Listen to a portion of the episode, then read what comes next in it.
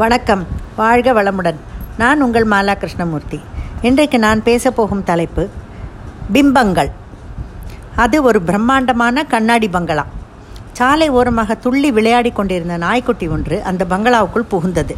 உள்ளே திரும்பிய பக்கமெல்லாம் தெரிந்த கண்ணாடிகளில் அதன் பிம்பங்கள் தெரிய அது புரியாமல் தனக்கு சுற்றிலும் நூற்றுக்கணக்கான நாய்கள் மகிழ்ச்சியாக இருப்பதை பார்த்து அந்த நாய்க்கும் முன்பை விட பல மடங்கு சந்தோஷம் பெருக்கெடுத்தது.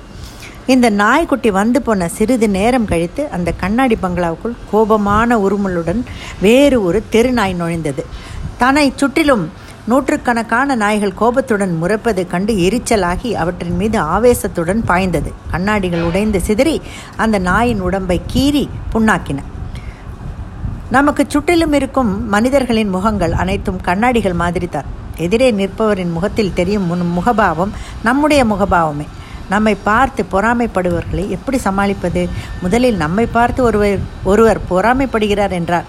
அவர்கள் பொறாமைப்படும் அளவுக்கு நாம் ஏதோ ஒரு விஷயத்தில் உயர்ந்திருக்கிறோம் என்று தானே அர்த்தம். அது அவர்களுக்கு நான் நான் அவர்கள் நமக்கு கொடுக்கும் பெருமை என்று நினைத்து கொள்ள வேண்டும். சில பேர் இருக்கிறார்கள். அடுத்தவர்கள் சந்தோஷமாக இருப்பதை பார்த்தாலே அவர்களுக்கு பொறுக்காது. அடுத்தவர்கள் சந்தோஷத்தை கெடுப்பதால் எப்போதுமே நமக்கு சந்தோஷம் கிடைக்காது என்பதை அவர்கள் போக போக நிச்சயமாக புரிந்து கொள்வார்கள். அதனால் இத்தகைய நபர்களை பார்த்து நாமும் பதிலுக்கு எரிச்சல் அடைய வேண்டிய அவசியமில்லை. அப்படி நாம் எரிச்சல் அடைந்தால் அவர்களின் எண்ணம் ஈடேற நாமே வழிவகை செய்து கொடுத்ததாகிவிடும்.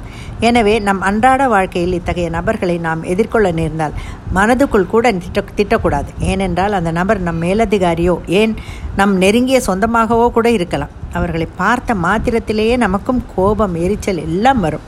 அப்படி வந்தால் அது நம் சந்தோஷத்துக்கு தான் கெடுதலாக முடியும். ஒரு தொழிற்சாலையில் எப்போதும் அங்கு வேலை செய்பவர்கள் தங்களுக்குள் தகராறு செய்து கொண்டே இருந்தனர். அதனால் உற்பத்தி பாதிக்கப்பட்டது. அந்த மேனேஜருக்கோ இவர்கள் சண்டையை எப்படி தீர்ப்பது என்றே புரியவில்லை.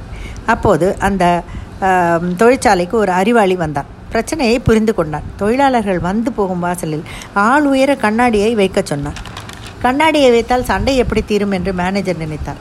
ஆனால் எப்படியாவது சண்டை தீர்ந்தால் போதும் என்று மறுநாளே ஆள் உயர கண்ணாடிக்கு ஆர்டர் கொடுத்து அதை அவர் தொழிலாளர்கள் வரும் வழியில் வைத்துவிட்டார். கண்ணாடியில் தங்கள் முகத்தை பார்த்துவிட்டு சந்தோஷமாக சிரித்துக்கொண்டே உள்ளே நுழைந்தனர் ஒவ்வொருவரும். ஒருவர் மகிழ்ச்சி மற்றவனுக்கு தொற்றிக்கொள்ள எல்லோரும் ஒருவருடன் ஒருவர் ஒற்றுமையாக பேசி வேலையும் செவ்வனே செய்தனர்.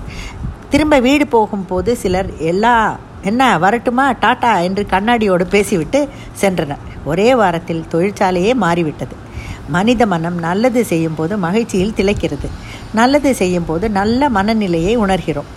நல்லது அல்லாததை செய்யும் போது அதற்கேற்ற மனநிலையை உணர்கிறோம். கலங்கிய ஜலத்தில் பிம்பம் தெரியாது. கலங்கிய மனதிலும் தெளிவு இருக்காது. நம் ஒவ்வொருவருடைய வாழ்க்கையும் நம்முடைய அச்சான பிரதிபலிப்பாகவே இருக்கிறது. நாம் எதை நினைக்கிறோமோ அதையே தான் நம்முடைய வாழ்க்கையும் பிரதிபலிக்கிறது. நாம் எப்படி உணர்கிறோம்? நாம் என்ன செய்கிறோம்? உண்மையில் நாம் என்னவாக இருக்கிறோம்? என்பதையெல்லாம் கண்ணாடி போல வாழ்க்கை பிரதிபலித்து காட்டிவிடுகிறது. இது நம்மை நிதானப்படுத்த வேண்டிய விஷயம். நம்முடைய அன்றாட மன சலன் சலனங்களுக்கு மத்தியில் சற்று நேரம் வாழ்க்கை என்கிற கண்ணாடி எதை பிரதி பிரதிபலித்து காட்டுகிறது என்பதை கவனித்து பார்க்க வேண்டும். வாழ்க்கை கண்ணாடி நம்முடைய புறத்தோற்றத்தை மட்டும் பிரதிபலிப்பதில்லை.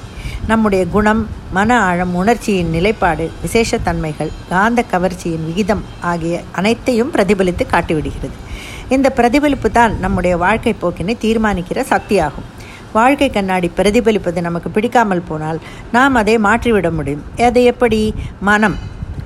நம்மை நாமே மாற்றிக்கொள்ளும் போது அதுவும் மாறிவிடும். ப்ரூஸ்லியின் பிரபலமான என்டர் த டிராகான் படம் எல்லோரும் பார்த்திருப்பீர்கள். எதிரியை ப்ரூஸ்லி கடைசி சண்டையின் போது கண்ணாடி மாளிகைக்குள் நுழைந்து சண்டை போடுகிறார்கள்.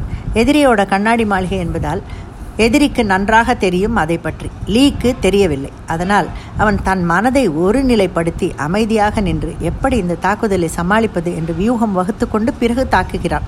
கடைசியில் வெற்றியும் பெறுகிறான். நாங்கள் படம் பார்க்கும்போது அந்த காட்சியில் நாற்காலி நுனிக்கே வந்துவிட்டோம். இப்படி ஹம்பியில் விருபாக்ஷா என்ற கோவில் இருக்கிறது. அந்த கோவிலில் ஒரு இடத்தில் ஓட்டை வழியாக சூரியன் வருகிறது. அதன் வழியை பார்த்தால் கோபுரம் தலைகீழாக தெரிகிறது. அங்கோர்வாட் கோவிலின் பிம்பம் மிக அழகாக எதிரில் உள்ள குளத்தில் பிரதிபலிக்கிறது. இதெல்லாம் உலக அதிசயம். இப்படி பிம்பம் நமக்கு வாழ்க்கையில் பலதையும் கற்றுக் கொடுக்கிறது. தெளிவுபடுத்துகிறது. நன்றி வணக்கம்.